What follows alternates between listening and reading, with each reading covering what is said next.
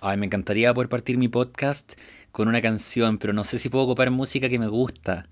Como no sé si puedo poner la canción relativa al campo, porque como yo vivo en el campo, la vamos a cantar. He lives in a house, a very big house in the country. Watching often repeats on the food he eats in the country. Ooh la la la. ¿Qué canción era? El que cacha, cacha.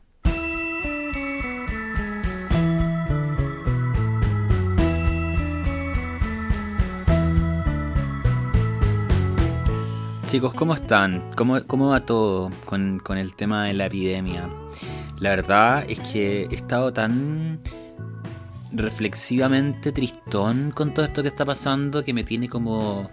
Estoy viviendo el cambio, yo creo, igual que todos ustedes. Yo creo que todos estamos viviendo el mismo cambio, que las cosas, bueno, nos llegan noticias de todos lados que las cosas no van a volver a ser como antes, que ahora las personas no se van a poder juntar nunca más, que el distanciamiento social prácticamente llegó para quedarse. Yo no creo que sea así.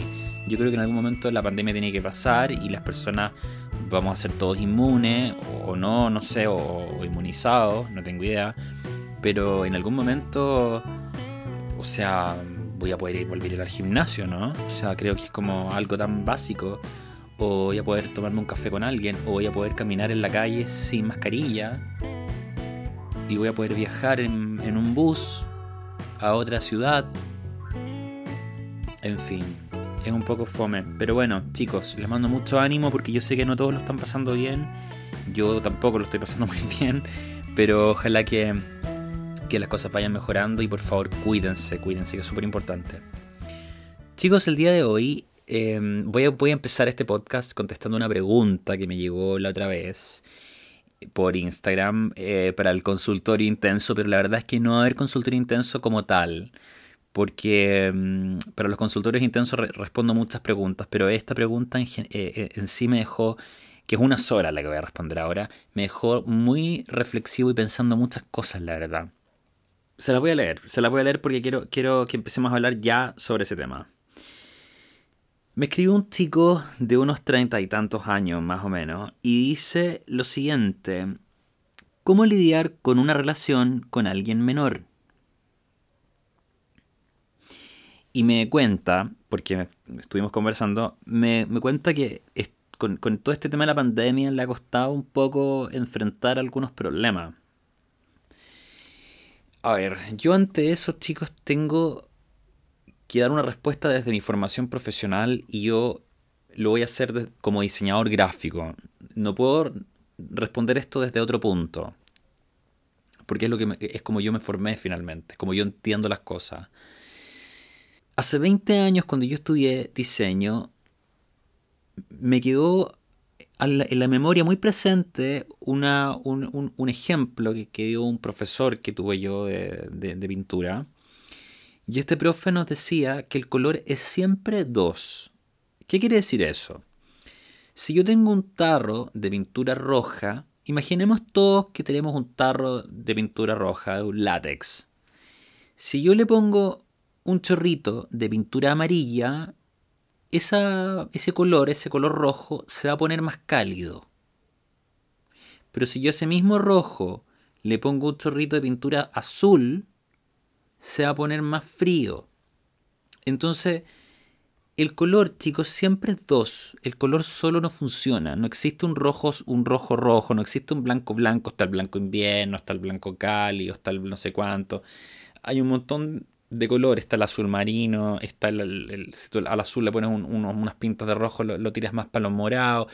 Entonces, el color siempre se va comportando de acuerdo al color que tiene al lado. El color solo no existe, no, no hay. Con las relaciones ocurre lo mismo. Tú tienes un color y tu pareja tiene otro color. De repente esa mezcla nos va a llevar a un estado de ánimo que no nos va a gustar. Yo hace unas semanas atrás respondí a un consultorio intenso de alguien que me preguntaba eh, algo parecido por un ex tóxico, me acuerdo, que la pregunta era algo así. Y yo le dije lo mismo, le dije, mira, hay gente que no es tóxica ni tampoco es mala. El problema es que si se, junta contigo, la mezcla que se produce es tan mala que de repente sale como una especie de gas tóxico. sale un gas peligroso, un, gas venenoso, y como que en el fondo termina ahí intoxicado. Pero ustedes se separan y los dos son encantadores, pero por separado.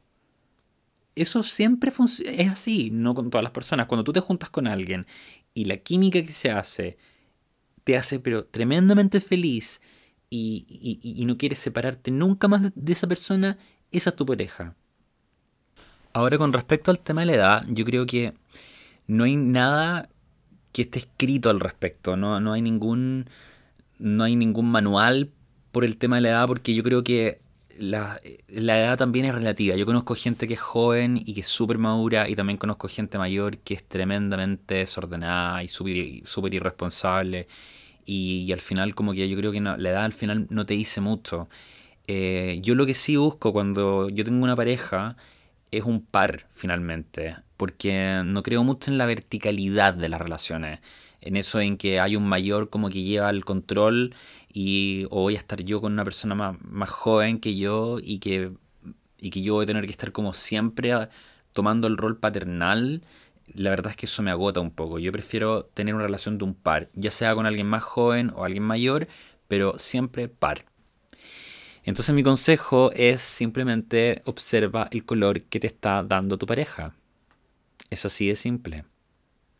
Y eso tienes que hacerlo también desde afuera, porque tú no estás solo finalmente. Ahora, yo hoy me quería explayar un poco más. Es muy difícil analizarse solo uno y uno es re bueno. Bueno, me pasa a mí mucho. ¿eh? Uno es súper bueno dando consejos, pero uno es súper malo analizándose a uno mismo. Eso nos pasa a todos. Es como casa del herrero cuchillo de palo. Damos una cantidad de consejos impresionantes, pero a la hora de salvarnos nosotros de una relación mala o de una relación tóxica, una relación donde, nos, donde estamos pasándolo mal, no queremos darnos cuenta. Obvio, porque, porque estamos solos. Y ahí empezamos a preguntar opiniones a los demás. Y, claro, y, como bueno, y como buenos porfiados que somos, no, no hacemos caso a nadie. Pero ahí lo que uno tiene que hacer, y me pasó ahora con el podcast, el otro día me pasó algo tremendo y se los voy a, se los voy a, confesar. Me encantaría hacer otra otro podcast contando este, esta experiencia. Pero cuando yo me grabo, cuando yo me grabo eh, en el micrófono, este, mi voz queda grabada en el computador. Y eso considera que tengo que escuchar todo lo que yo dije. Hace...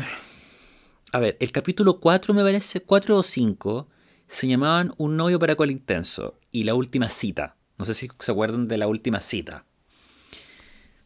Cuando yo escuché ese podcast, algo pasó en mi cabeza y algo pasó en mi corazón también. ¿Por qué? Cuando yo me escuché, lo mal que lo había pasado.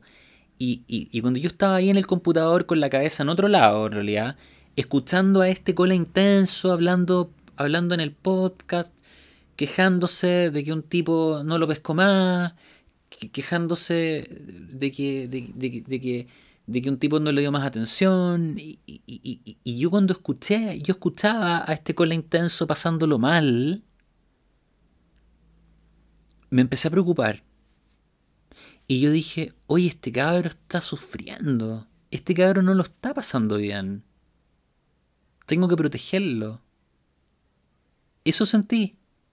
Escuchándome, escuchando mi voz durante la edición de un podcast. Yo terminé el podcast, lo publiqué y toda la cosa, pero yo quedé súper triste después porque quedé preocupado por este con intenso que estaba hablando al micrófono. Yo dije, este cabro es súper frágil. Este cabro es súper delicado. Entonces, ahí yo dije, tengo que cuidarlo. Y en el fondo era yo cuidándome a mí mismo. Pero yo necesitaba escucharme para poder tomar acciones y tomar medidas concretas que me protegieran. Entonces creo que cuando uno está en una relación así, uno tiene que hacer un ejercicio de algún... Uno tiene que hacer un ejercicio... Y esto se lo recomiendo a todos los que me están escuchando, a todos chicos, a todos les digo por igual, tomen este consejo y llévenlo a su realidad y a su posibilidad y a su talento. A mí me resultó grabando el podcast y escuchándome porque me gusta hablar y, me hace feliz. A lo mejor a otros les va a resultar mucho mejor escribir. A otros les va, les va a resultar mejor quizás, no sé, cantar. A otros les va a resultar otras, otras acciones, pintar, de repente, no sé, yo creo que todos tenemos que, llevar a plasmar en, en el arte lo que nos resulte bien, porque el mejor crítico de tu trabajo vas a ser tú. Y cuando tú sacas de tu interior lo que tienes en el corazón y lo que tienes en tu cabeza y lo que te inquieta y tú lo, lo, lo, lo pones ahí, lo plasmas, ¿no es cierto?, en un, en un audio, en una pintura o en, un texto simplemente, no tiene por qué ser un libro, puede ser un, puede ser un gran post en Facebook y tú después dices, chuta, en realidad, qué terrible, tú, tú después al otro día lees lo que escribiste y uno dice, oye, pero este cabro que escribió esto está complicado y resulta que eres tú. Entonces mi consejo, chicos, es para poder tomar decisiones al respecto del amor, de cómo cuidarse, lo que te hace bien, lo que te hace mal, hay que sacarlo primero y leerlo, escucharlo o descifrarlo una vez que esté fuera de ti. Es como sacar el corazón, ponerlo en una mesa y observarlo. Y ahí te vas a dar cuenta de lo importante que es que te cuides. Y eso va a considerar que probablemente vas a tener que tomar decisiones súper radicales, súper frías, pero que te van a permitir estar con tu corazón sano. Les mando un tremendo abrazo y será hasta el próximo podcast.